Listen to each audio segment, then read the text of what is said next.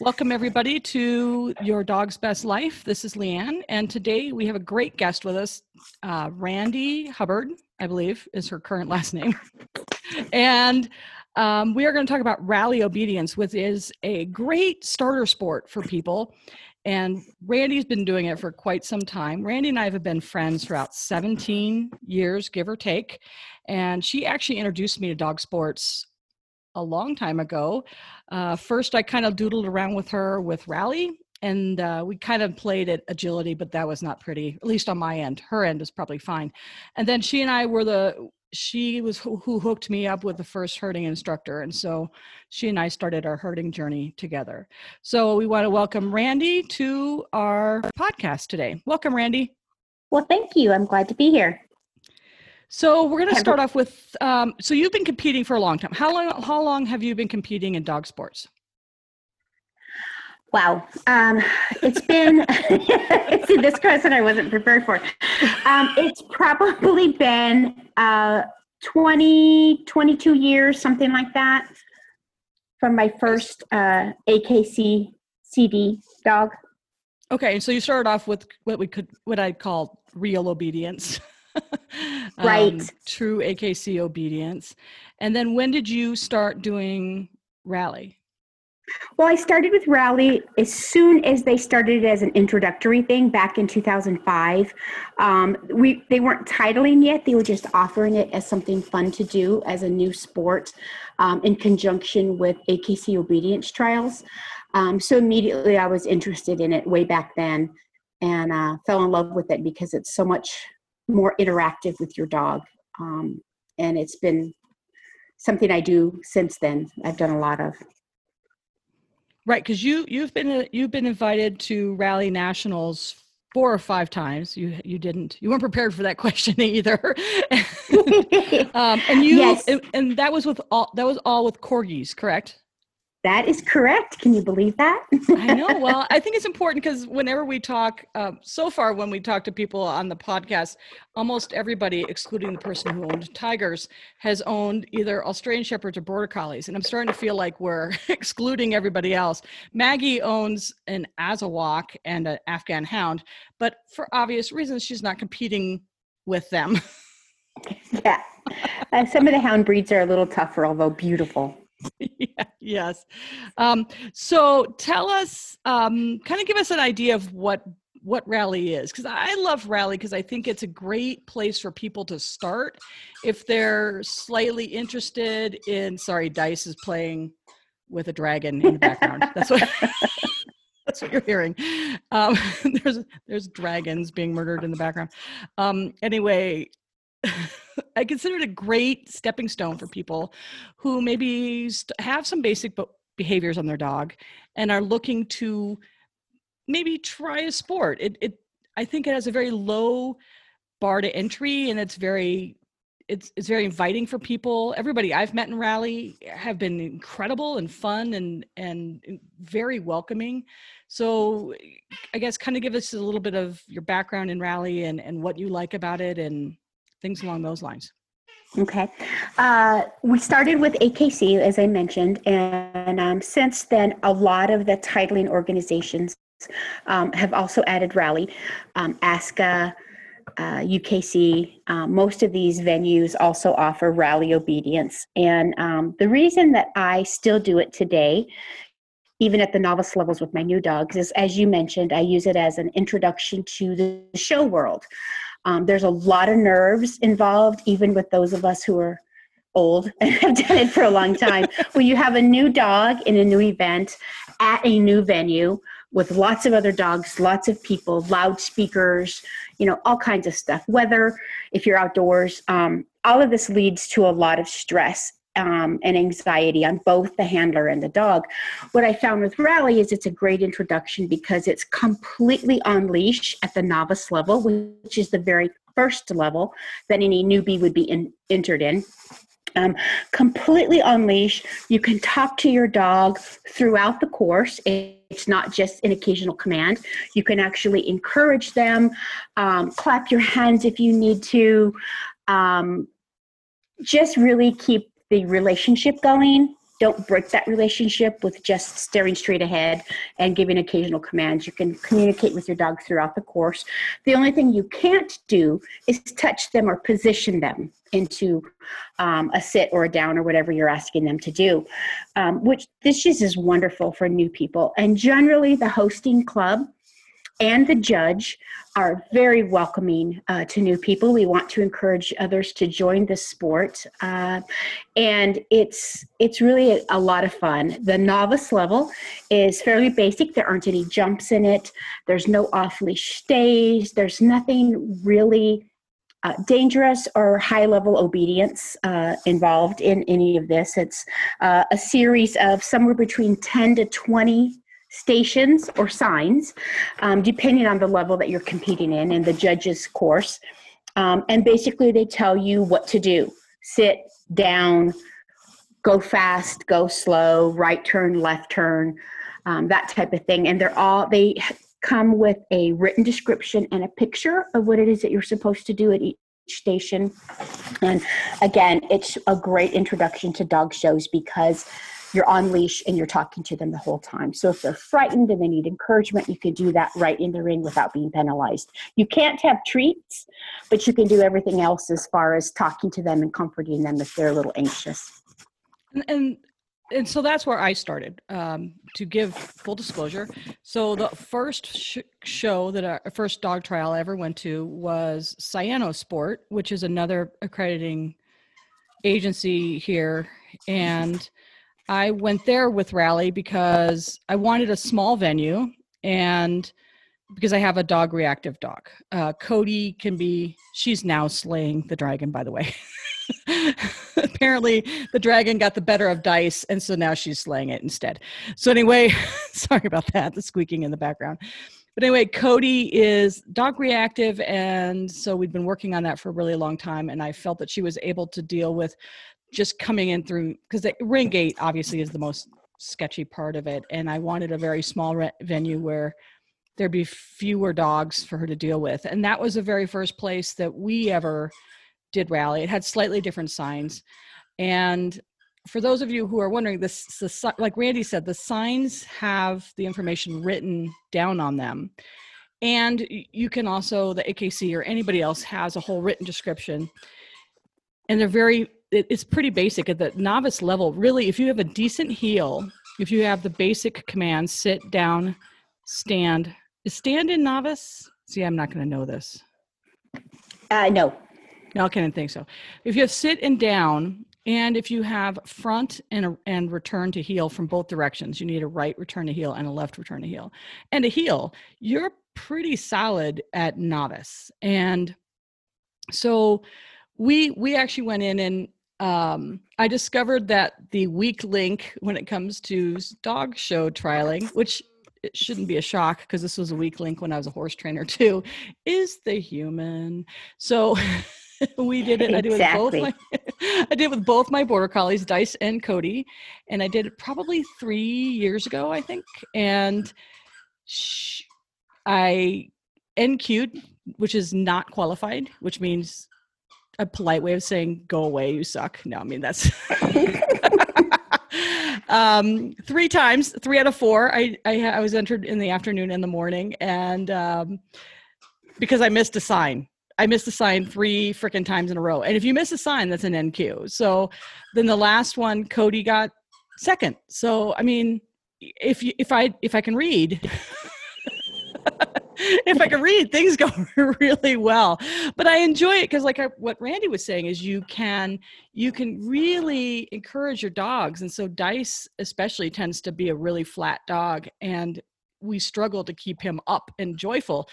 And if you are dealing with some of these breeds who are a little tougher, I'm not going to name names, corgis, who need some work to keep them energized. Um, that's what's great about it and it and i met people at that first rally trial that are still my friends. I mean literally i met i met mm-hmm. two wonderful ladies there. They've since come to a bunch of my classes um, we've gone to shows together and it's it's been incredibly welcoming and friendly. So i urge everybody to to try rally because um, it's absolutely a lot of fun. I'm going to um, put it back over to Randy and try to get the dragon away from Cody. she is really loud. so, Randy, once um, let's talk. Have you have you paid attention at all to the AKC's um, pilot program for um, the online aspect of rally? I have not, honestly. I've not entered any of it um, okay. as of yet. I because I have my head buried in the sand and keep thinking that real trials will come about within the next several months.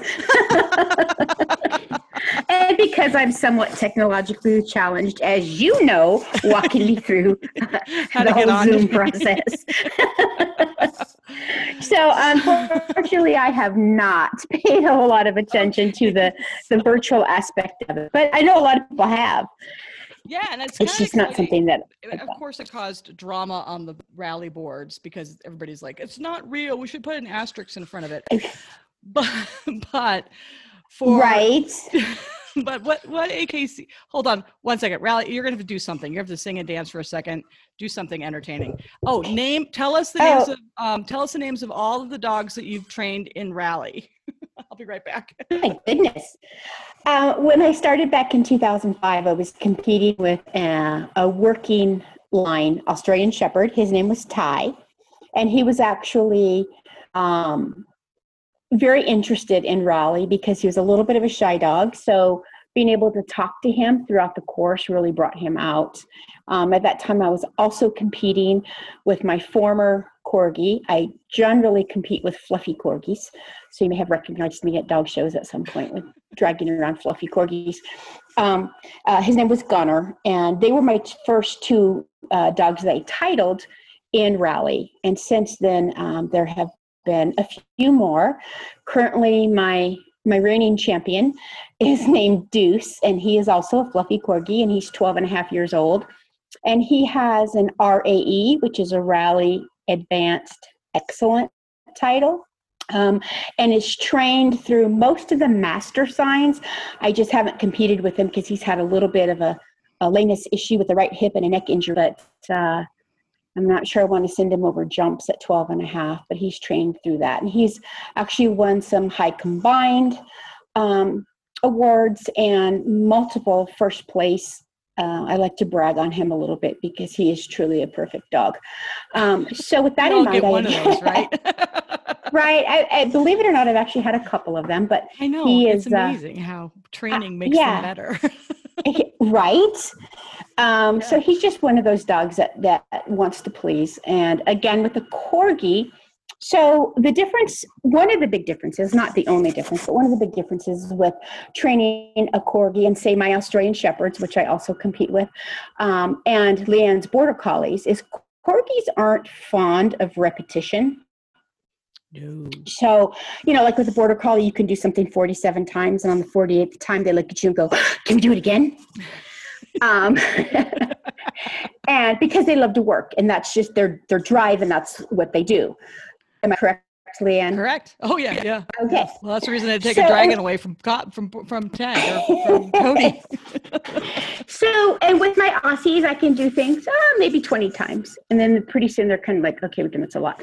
With a corgi, if you have done something successful a couple times and you have either clicker or voice, you know, somehow rewarded them, let them know, communicate with them, this is exactly what I want, good job, you did it, and you continue to ask for it, they will start to offer you different behaviors. Like, okay, obviously I'm doing something wrong here. I'm not going to do this 47 times. So they'll either start doing something else really kind of cute to get you to laugh, or they'll walk away and look at you over their shoulder like, okay, you can sit 47 times, yeah. but I'm done. so, uh, yeah. that, as we mentioned earlier, that's made it a little bit more challenging with the corgis, but it's a lot of fun because they are herding breed. So they do want to work just a little bit different level.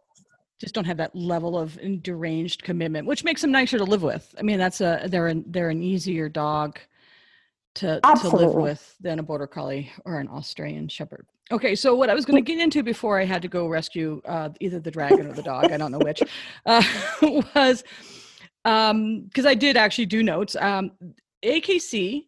Uh, so, in case no one's paying attention, we're in the middle of a pandemic. Maybe someone slept through it, and all the t- all the shows have been canceled or most of the shows have been canceled. Somebody's still titling out there. I noticed the other day I got one of my friends titled in something, but most of the venues are closed. Most of the shows have shut down by and large. And uh, so AKC, in an effort to, um, if you are jaded, you can say an effort to make money. If you aren't, you could say it's an effort to make uh, the lower the bar even further for entry. Um, however you want to look at it, they have offered. They start off with in the AKC Novice Rally title. Um, thing uh, it is a short it's only short term it's to january or De- december 31st of 2020 is when it ends and you have five courses that you can set up any of five and you can videotape it and send it in and get your rally novice title through the mail or th- through email or however that works. You can videotape it yourself. Or you can also they just introduced this i want to say a week or two ago the and today's date is the 3rd of August, I think. So the virtual pilot program also introduced intermediate. And so you can actually and they also have five separate courses that you can set up. The courses Mhm. don't have to be official signage, they don't have to be fancy. I mean, you can draw signs on pieces of paper and stick them to solo cups if you want. What's important is that you understand the rules, and we're going to talk about that a little later, and um, set up your camera in such a way that the that the the judge can see what you're doing. Uh, both of those, Yep. both are done on leash. Uh, correct me if I'm wrong, Randy, but intermediate is pretty much advanced, just done on leash. Right, it, with the minus the jump. Right, and everything but the jump. So the so that's nice because it gives you the ability to start practicing the advanced signs without the pressure of of going off leash right away. So because a lot of people skip intermediate because because if you I imagine once you know the signs you don't really need intermediate unless for whatever reason you need it the the the crutch of a leash for a little longer. Um, so anyway, those are both being offered through the AKC right now, and that might be a really great tool. Let's say you have a dog like Cody who's dog reactive, but you've always wanted to do something fun with her. Well, this is fantastic. You don't have to worry about a show ring and 1,500 dogs. You can just go to a public park, assuming they're open, or a vacant Right. lot, and set up your solo cups with your signs, and do that, and send it in, and get a get a cool title on your dog. Now, I can't speak for ribbons. I don't know what they're sending out vis-a-vis ribbons, but based on what I've gotten actually going to the shows, they can't be worse than that. So. God. So so anyway, um, so we talked a little bit already about what behaviors are expected for rally novice, and that's kind of what we're going to talk about mostly. And we'll, have you explain all of the other fancy titles later, because I think that that because a lot of people uh, find shows upsetting and confusing because they don't it everything the language is all new, and Right. Because excellent and master, it's like which one's which, and advanced, and they all sound the same. they all sound better than me. So, so my question to you: So you are currently. Let's assume that this is. Let's assume that the world's not ended, and you are actually going to do some shows um, coming up in the. It's Arizona. It's 115 degrees out here. There aren't a lot of shows in the summer in Arizona, but there are up north. So summer is kind of our time where we kind of dawdle along and then we start really focusing coming into what october november is kind of when the shows start up Right. That's generally, and, and as you said, in a normal world, uh, generally, um, usually the last weekend of October, the first weekend in November start, starts in this local area, in the Tucson area. Um, and we generally have some uh, weekend, three or four weekend shows, depending on which clubs are involved uh, over the next several weeks. And then um, after the first of the year, we still have quite a few shows in Phoenix if we wanted to drive up and catch some of those.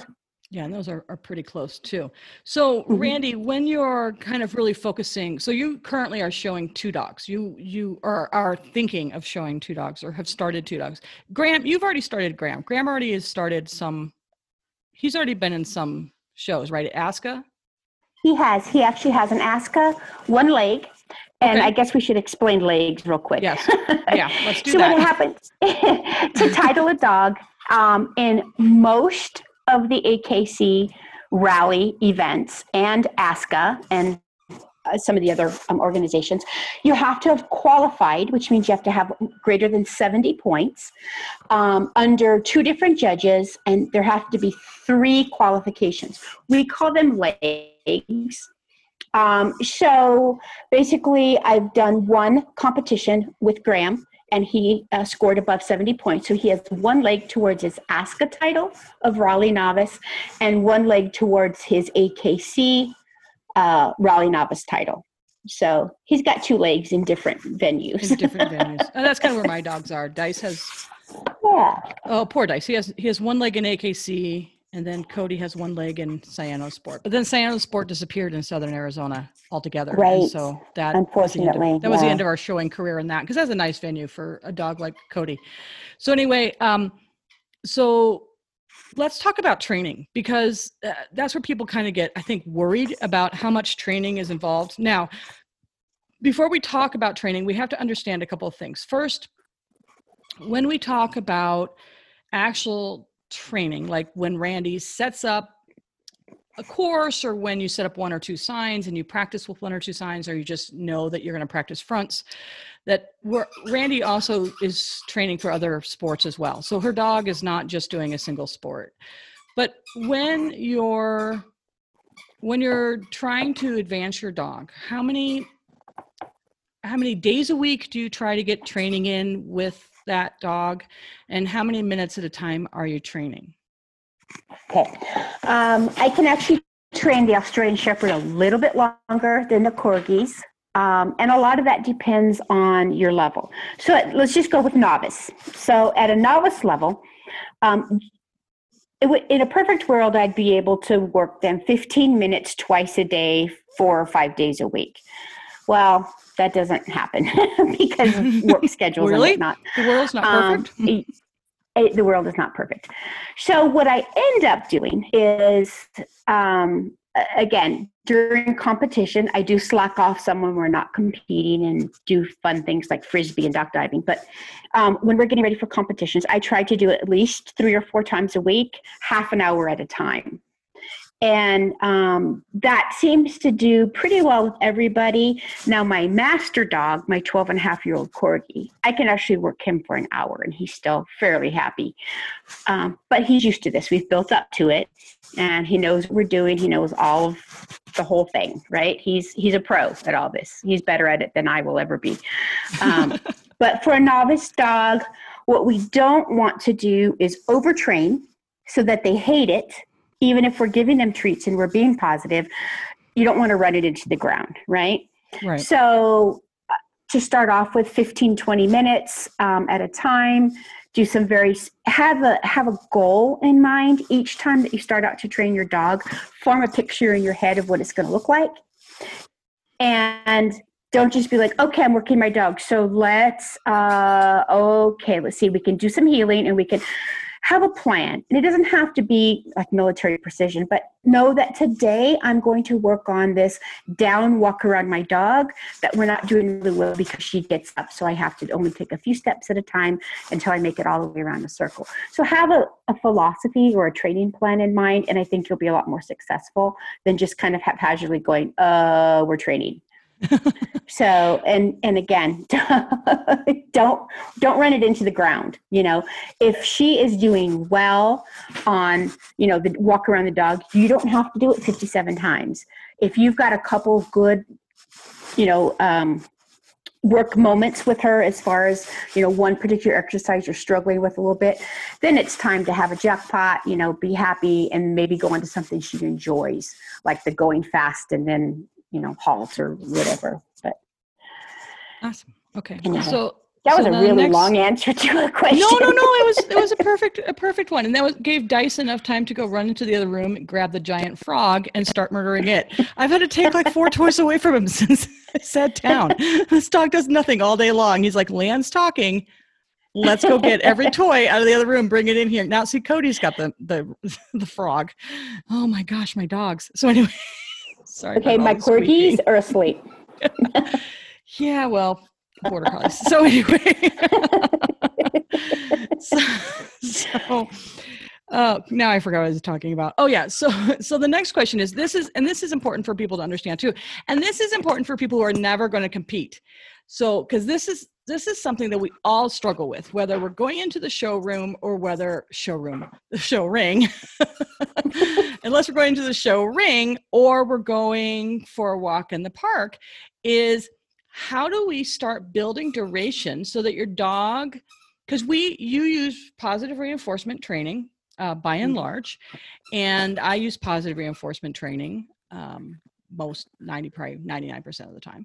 And how do we, how do you deal with the fact, now, especially with a corgi, who needs a champion how do you how are you able to kind of transfer it so that your dog actually remembers to pay attention to in the show ring how do you how do you practice that so there's not this huge bridge where suddenly the show ring equals no food ever. So i actually have two very very different corgis that i'm training two different ways because the way i trained my 12 and a half year old who if i haven't mentioned before is perfect um, and my four year old is not um, perfect he has or been called a Malinois and a Corgi body. So he's got he's got a higher drive, higher everything um, than any Corgi I've ever worked with in the past. So he's created a little bit of a training challenge for me, which is a good thing at my old age. Um, but basically, what I start off with is micro pictures of what I want.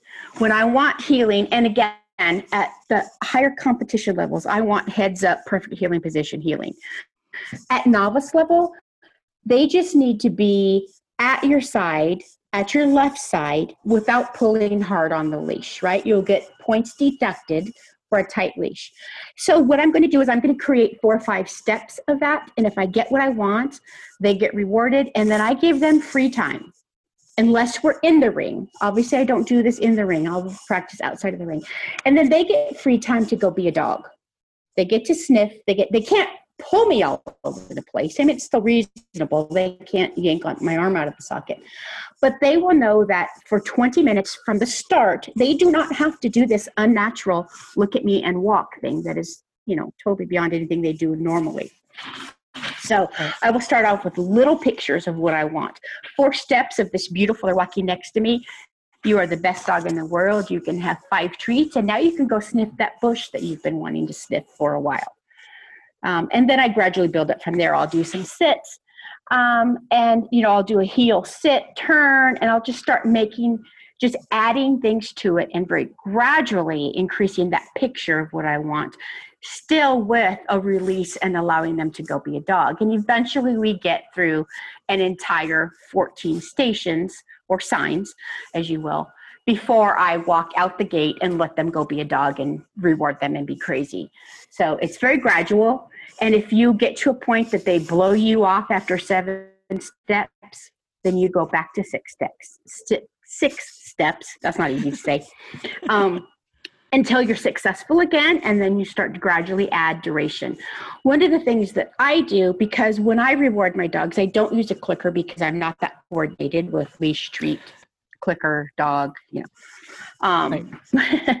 is I use voice. So I will say yes as soon as they do what it is I've asked them to do, then they know it doesn't have to be immediate, but they know there is a treat coming because that is my marker. So mm-hmm. as I'm walking, if I tell them yes, then they're partying because the oh, way. So that causes them a lot of times to break what they're doing, especially at the novice level, right? When they're new mm-hmm. and we're all happy yeah. and reinforcing them. So I have built a a bridge word to let them know that they're still doing what I want, but it's not quite yet over. So as we're doing on like maybe step four, I will look at them and say, good. So okay. that they know it's a positive reinforcer. We're not done yet. They're not going to get their cookie yet, but they're still on the right track. So I'll start building that um, bridge word in to build some duration to what we're doing. And it doesn't so, happen overnight. Oh, sorry. So when you build a bridge word in, so when you start, when you introduce the bridge, because I don't use bridges. So um, but I know a lot of people do who do. So at the beginning, when you're first introducing good to your dog, is it paired with food, but then you keep going? Or do you just pair it with, I mean, how, so how do you build in the, the understanding that the bridge word is is rewarding is what we'd considered like a secondary reinforcer um how do we how do you start that process I will personally, I will intermittently treat them on good, as, Okay. but I will keep going. right So Okay, that's what I we're heeling Okay. and they're on step four, and I will say good and just very slowly reach down, hand them a treat, and keep going. Um, next time I say good, I may not, but then only take two more steps before I actually stop what I'm doing and you know give them a treat and let And them give them release and stuff. So okay um, they now with with Deuce again, who's I've worked with a lot and who's very very in tune with what I do. Uh, I didn't have to treat him with good. All I had to do is give him all my positive energy that I own, and look at him and tell him good, and he's very happy with that because he knows that's a, a positive. Just because we've worked together for so long. Now with the younger dogs, I've actually had I've done some intermittent treating, and a lot of that depends on the dog. I have to be very careful with Rye because first of all he'll draw blood he's um, a velociraptor. I've given him treats before and i i don't i always have to count fingers. Yeah. And secondly is that makes him a little bit excited. more more yeah a little bit too excited because after i if i if i don't calmly tell him good then he's bouncing up and down next to me and he'll growling which the crowd thinks is hilarious the judge not so much. Not so much. yeah he's been a little bit different but um, a lot of that and i know it sounds really vague but a lot of that depends on the dog. Most dogs after a couple times of good and nothing negative has happened to them and you're smiling you're happy you're in a positive place they get it. They get that good is is we keep going and at the end of this there's going to be a release and a cookie and life is good. So it's it's not a huge thing and honestly it's not something that i built immediately because it's a little bit of a generalized concept for these guys and dogs don't generalize well especially when they're first starting to learn things. Um, but i will start building it as we especially as we start adding some duration some longer heeling some different obstacles or signs or whatever it is that we're working on at the time i'll start to build that in. But very initially day one through 30 of introducing rally stations and introducing obedience or heeling or whatever we're doing to them. I don't do a lot of it until they start to understand the flow of things initially, and then I'll start to try to add a little bit more duration into it. But that makes sense it's not sense. it's not a lot of work for a long time right at first. It's little snapshots of success with lots of treats. well that's where my dogs kind of hang out oh, you looked at me. Here you go. I'm paying you. So, okay, so earlier we talked about I would like to go over cuz cuz this I think again as a barrier to entry fir- first um so everybody knows. So ASCA is this American shit, Australian Shepherd Club of America, right? You got it. Amer- uh, Yes. See, I keep screwing it up. Australian Shepherd Club of America, but you don't have to be Mhm. an Australian Shepherd. And what would you have to do to not. enter an ASCA show? Okay, so they offer um, a registration program for non-Australian shepherds. You go on the Australian Shepherd Club of America website, and they have a link where you can register your dog that is not that's either an Australian Shepherd that is not registered through ASCA, that is like maybe AKC registered only, and we could go in for days about dual registrations and all of those things about who hates who and who's whatever. But that's Oh, not yeah. the point of this podcast.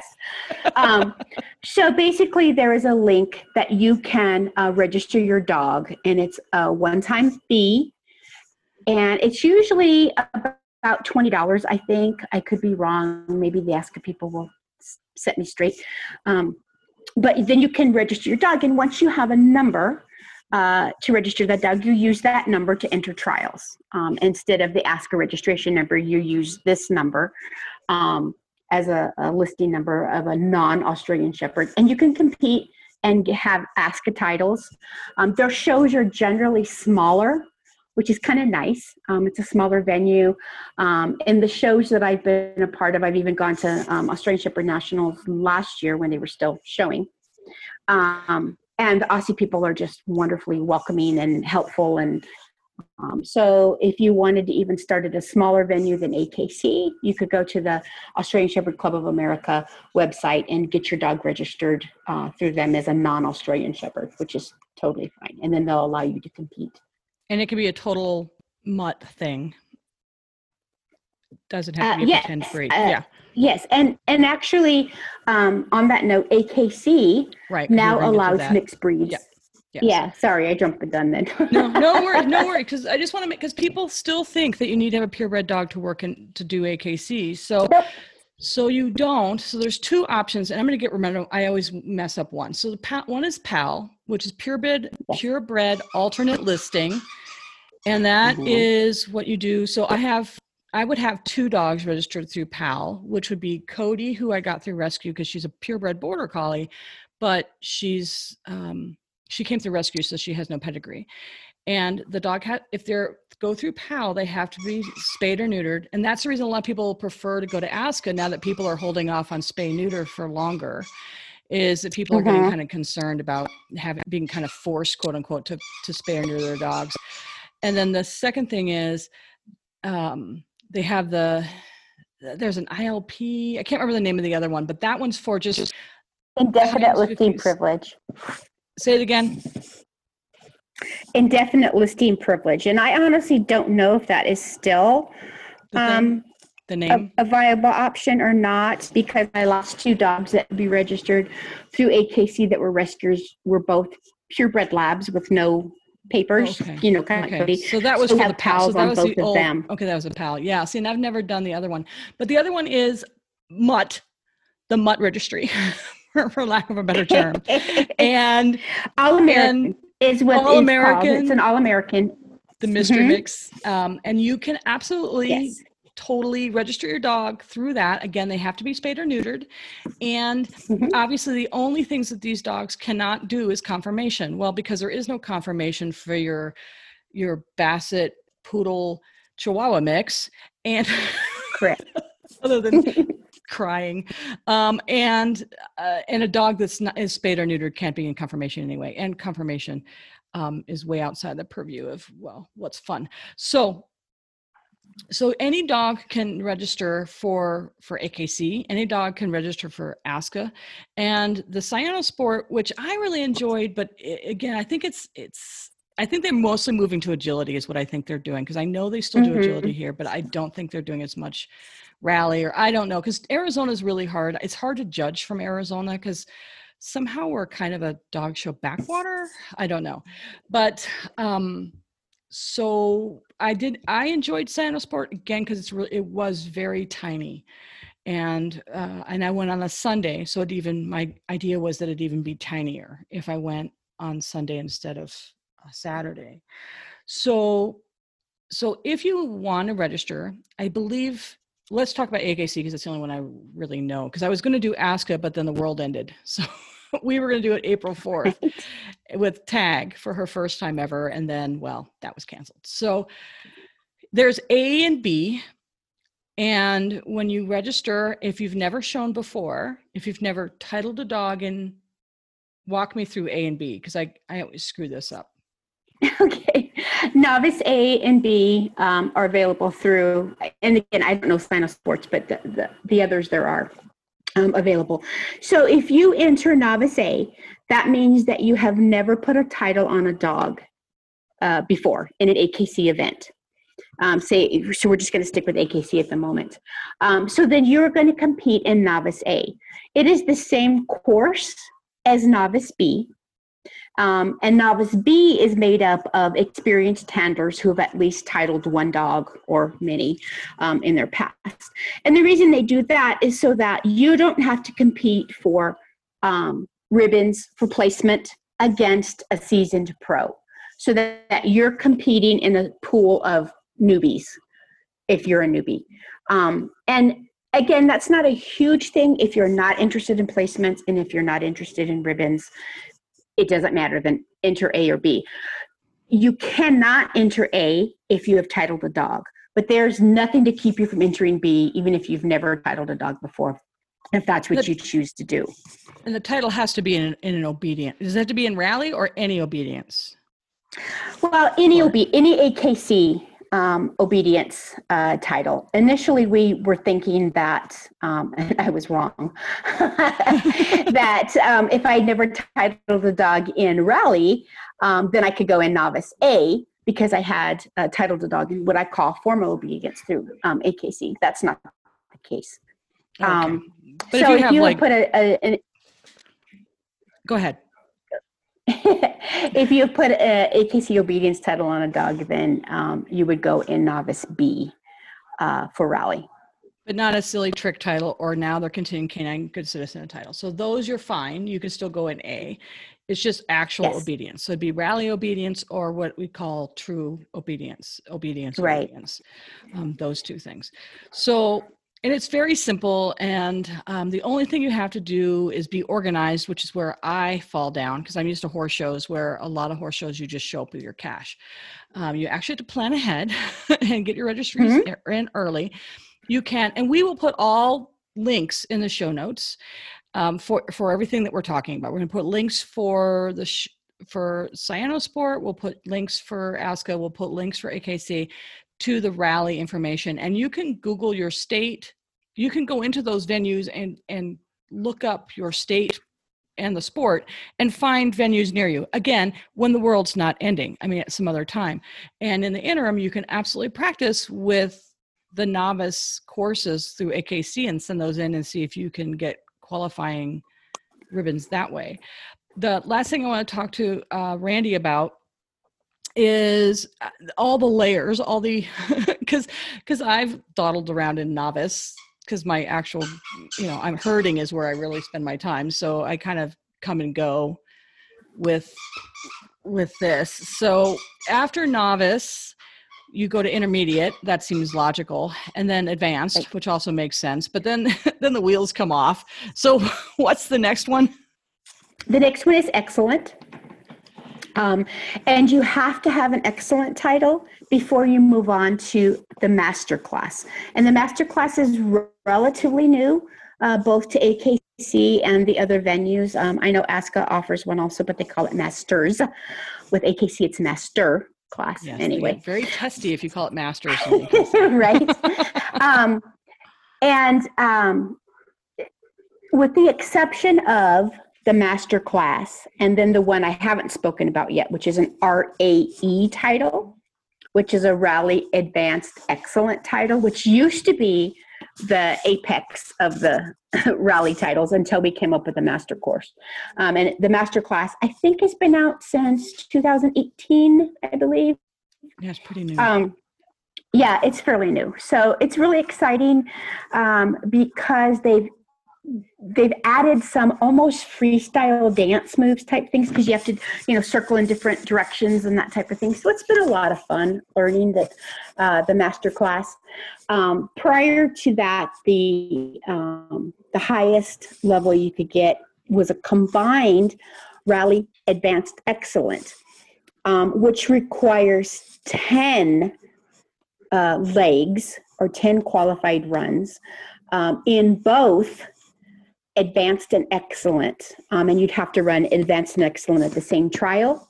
Be qualified in those 10 consecutive times before you get your RAE title. So basically, that's 20 Qs, right? If you double wow. up. Um, and um, you do not have to have your RAE to get to master class. All you have to have is your rally um, excellent. Anyway, so it so novice through excellent is three legs, three qualifications under two different judges. Once you get past that, then it's 10 Qs. So it goes In in which in one? excellent, or Okay. in RAE, which is Rally Advanced Excellent, Okay. and in Master Class. okay. Yeah. See, I obviously that's above my pay grade. I've never spent any time there because I'm dawdling around in novice. So and forgetting signs and screwing up. So so But, and for, Um, for those people that are really, really dedicated um, to working with their dogs, and I hats off to them, um, you can also start your RAE, which Mhm. again is the double qualifier in both advanced and excellent at each trial. So once you've done that and you've got your RAE, you can go back and do it again and get your RAE one, two, three. You can keep competing as often as you want and as much as you want and just keep adding those. And now they actually have a rally championship. Uh, oh, I remember hearing about that. That was like a crazy number. Right. Oh. Yeah. So they they because a lot of people want more, right? We want to be yeah. able to do more with our dogs. They're not ready to retire because rally is basically um, easier on them physically than some of the other sports out there where we have to retire them sooner. Um, so we want to keep going with these dogs who love showing, who love competing, who love training. And now we don't, you know, so we have to start a new dog in novice or just keep practicing and not showing or competing with our dogs. So the AKC answered the call and came up with these RAEs, rally championships, master class to keep everybody working with their dogs longer that really wanted to continue working with our veteran dogs. I think that's I think that's cool because you're right because rally is so the reason again I love rally because it has a sign so if you see the sign, if you don't pass it because you're an idiot, if you actually see the sign, that already helps. So the course is set up with a bunch of signs, and you the you know what the signs are going to be going in in that you've practiced them and they're not going to just randomly pull signs out of their asses they have you know certain signs assigned uh, assigned to the different levels and so if you go into a rally course the only signs you're going to see are going to be novice rally and so you go in, that their signs are numbered. You go from ideally, you can count. That's where things fell apart on my end. And go from one sign to the next sign to the next sign. There's some cone work, which I'm a, if anybody's ever been in any of my classes, they know that I'm a geek. God, everybody runs and hides when I take out the cones. I love cones. So, because cones really show you that you don't know what your dog, your dog doesn't know what you think it knows. Um, so that's a great thing about it at the bottom is that it's super inviting for for new beginner people because really other than having a, a adequate heel and having a sit and front which some people haven't trained but that takes 30 seconds and then around. I mean literally i had to remember that i had never taught cody around which is going around from the front position which is directly in front of me staring at me around the right side of me to arrive back on my left side for heel. I'd forgotten that i'd failed to train her that when i showed up at the at the trial because that's me. And so i trained it in like the two minutes before i went in. I mean it really is yeah.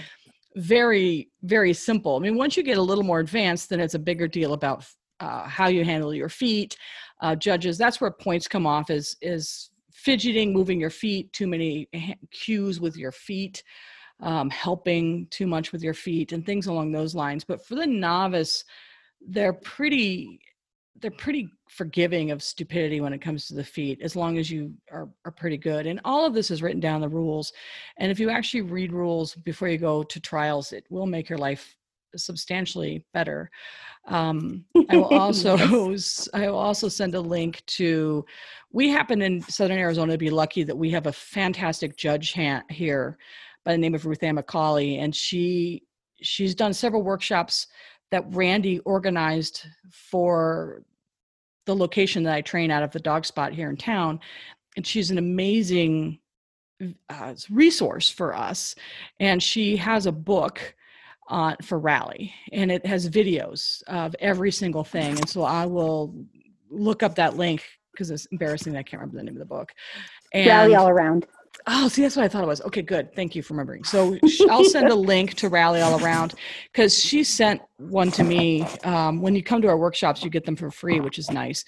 And they're it's a fantastic. I mean, I can't I can't imagine a better a better resource for just beginning to learn Rally because she goes through each sign individually, and there's a video for mm-hmm. each sign individual. It's fantastic. So we'll we'll also add a a link to that. And as Randy says, what's wonderful is when you get to the master level a lot of those are very freestyle. They're very there's a lot of the dog goes around you and you're doing a spin and and so the challenge is always going up which is another thing that i really enjoy. I mean once you've gotten um in some of these sports i mean there's only so much you can do. And but this one they're like well let's add this component. And it's a lot of fun because we play with all the levels even though we're still beginners. We tag and i kind of dawdle around with with random stuff. And those freestyle moves are, are complicated they're fun they're challenging. And like randy was saying unlike agility or herding or some of the more demanding sports a rally you can do with these senior dogs I mean, I've had several of of clients and friend of mine who are doing this with dogs who are in their in their early teens, and the only issue is becomes when the hips become so bad that sitting becomes painful, in which case you need to quit. Mhm. But um, but prior to that, there's there's really no reason to stop with a with a senior dog. This is also a really nice sport if you have a a dog who has impairments, who maybe might be deaf or maybe might have sight impairments. I don't know the rules for AKC. They can be a little strict on those things, but a lot of the other venues could care less.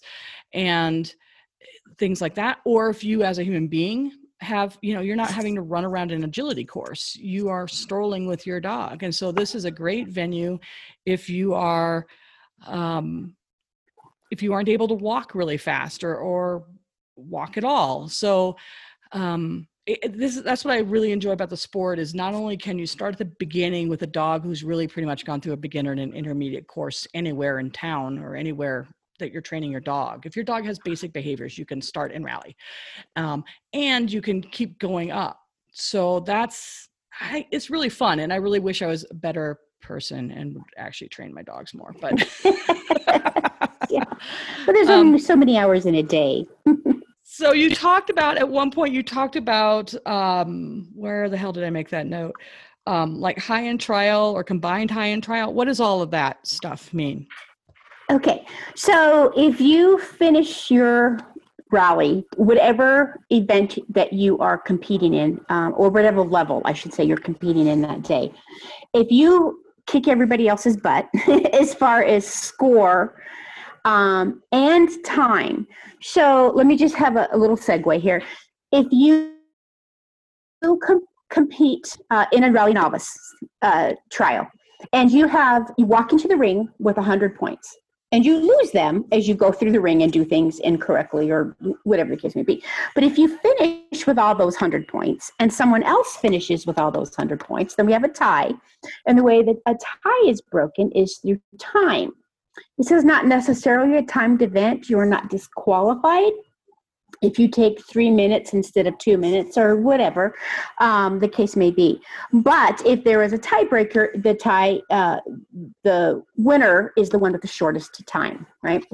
So if you have beaten everybody else both with points and time then you will be awarded high in trial that day.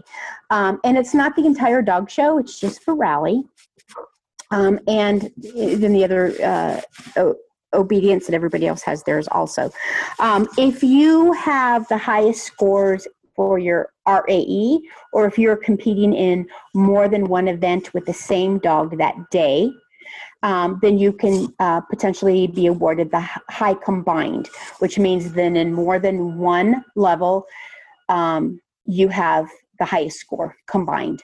Um, so Deuce has got a couple of those right. Uh, yeah, no. Um, we're, we're still working out our, our, our deal. But again, that's, I mean, we're talking a little bit higher level here. So if we go back to novice, if you don't mind me kind of going back a little bit, Lee. No, no, Um, absolutely. So what happens? I know one of the biggest questions that I had, and fortunately, I started through this whole obedience um, and training with a wonderful mentor. Her name is Nancy Brubaker. Hey, Nance. Um, and so she walked me through step by step a lot of this stuff, which has been so helpful over the years. So if you show up at a trial, okay, so say you've entered an AKC trial, the deadline closes two weeks prior to the trial. So you have to have your entries in two weeks prior to the date of the trial. So you show up at the trial. You, since they're largely outdoors, not every single one of them, but most of them are outdoors, um, you need a way to keep your dog cool uh, a shade, an umbrella, something, and a way to confine your dog while you walk the course. So it can be a friend that holds the dog's leash while you walk through, or a crate, or some way to safely contain your dog because you will be away from your dog for a few minutes. When the judge sets up the rally course to her discretion, she makes she or he makes up the course. You when you go to check in and let them know that you're there and to get your armband number, um, you will be handed a course map so you can start studying the layout of the course. Then when it they call rally novice walkthroughs, then that means you leave your dog either crated or with a friend and you walk the course with the map in your hand so that without your dog you can familiarize yourself because you're going to be the one in the driver's seat so that you can familiarize yourself with the course with turns with numbering sequence because sometimes they'll angle it across the course you know not a lot in novice but they will some.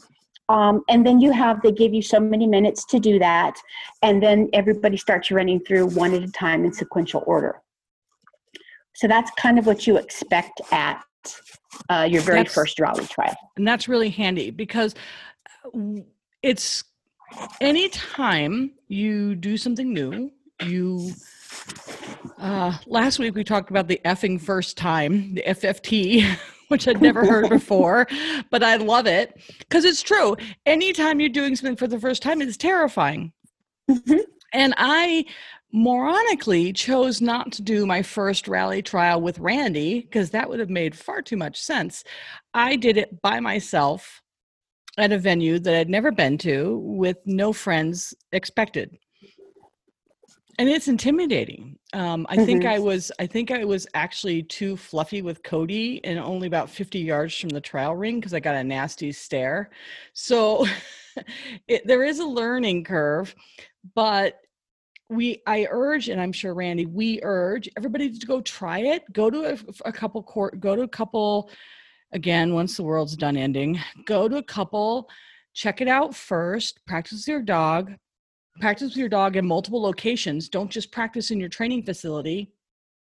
Go out to parks because parks are going to be the closest thing to a to a rally situation. You can set up your own signs and practice practice not giving rewards every two seconds or create new reward systems like randy was saying with good. I use um, tag actually. We've rewarded her heel so much at this point that her heel is now automatic and her she loves pivoting from front to heel. And so that has almost become rewarding for her. And you can absolutely do that. You can create situations where one behavior almost becomes rewarding to a less enjoyable behavior. That's called Premack. It's very geeky but it it's a thing. It's just like randy was talking about with sniffing. If your dog prefers to sniff then you can use sniffing as a reward for the behaviors that you want to see. So set yourself up for success. Go check it out. Try not to be stupid and go with somebody that you already know if you know somebody. If you don't, find a trainer in town. Trainers aren't, dog trainers aren't like horse trainers. There's no such thing as horse trainers who don't show. That's not even a thing. it's like they all do a sport and they all take their students and they all help their students out. That's not as common in dog training as it is in horses, but some dog trainer in town is going to be a sport trainer. And that person is going to be able to help walk you through sign up and walk you through everything or just have some courage and go and check it out because it is really fun. And like I said, when I went my first one, they were very welcoming. I had a gentleman walk up to me and explained to me one of the things I was doing wrong um, very kindly. I mean, he wasn't like, hey, you're an idiot. Very, very kind. Um, even the herding trials I've been to, the, the other trainers have been incredible. I had a trainer come to me and she said, Would you mind me pointing out a mistake that you made? I'm like, Please, can I pay you? Because that's why you go, is to get better. You're not going to stay in your, your rut. You'd go to improve your relationship with your dog and and the ability to create beautiful movements with your dog and and so i want to thank randy for a her time and b because she's the one who started me on this journey and nancy brubaker the person she spoke about earlier she worked at the same facility that we all both of us did and she was very incredibly kind and and uh, wonderful with me and and my incredibly intermittent attendance to her classes like every three months. Um, and I hope that you guys take the journey. And so, like I said, all the links to everything will be in the show notes. And um, so that you guys won't have any questions, we'll have a link to uh, Ruth McCauley's book, which is second to none for it. We'll have links to the AKC and ASCA and the other sports. Um, I can't think of anything else. Uh, so that's that's. I just want to thank everybody for for trying for try it out go try it out and like i said right now the barrier entry really is do you own a cell phone solo cups and pieces of paper and a pen because you can do your own you can go online to akc find out what the course is. They have specific courses. They have five courses for novice and five courses for intermediate. Um, what I'll try to do is I'll try to video a course of me and I'll pick out tag, the least likely to make me look like a fool. Uh, I'll do a video course so you guys can see it and I'll add that to the show notes hopefully. Um, and uh, yeah, I hope to see everybody at the shows when the world comes back. Thank you, Randy. Any last comments? I don't think so at this point. Well, actually, I lied. Um, at the AKC site, you can actually download the signs if you want to print them out and use all that ink. Um, that's what I do. The, yeah, the official signs, you can actually download them and you can put them in little plastic sleeves, clear plastic sleeves, or whatever you want to do. Um, and the second thing I wanted to say is I believe at this point, Madera Canyon Kennel Club is still looking at a fall trial at Rillito Park. Oh, so we are still going to have trials here in Arizona. So again, everybody go to your AKC sites because there might be live trials. I mean, they are because it's an outdoor venue and you're depending on your state's rules. Um, it, it might we might still have fall shows. So take a chance, go check it out. It'll be a lot of fun. I really enjoyed it. I want to thank Randy for her time, especially on incredibly short notice. I met her this morning at DISC and said, Hey, how would you like to be on a podcast this afternoon? So I want to thank her for her time. And again, she's the one who started this and insane journey. So that's an important deal too. So thank you all. I want to say rate, review, share, subscribe to our podcast. Thank you for everybody who has listened. And we will see you guys next week. Thanks.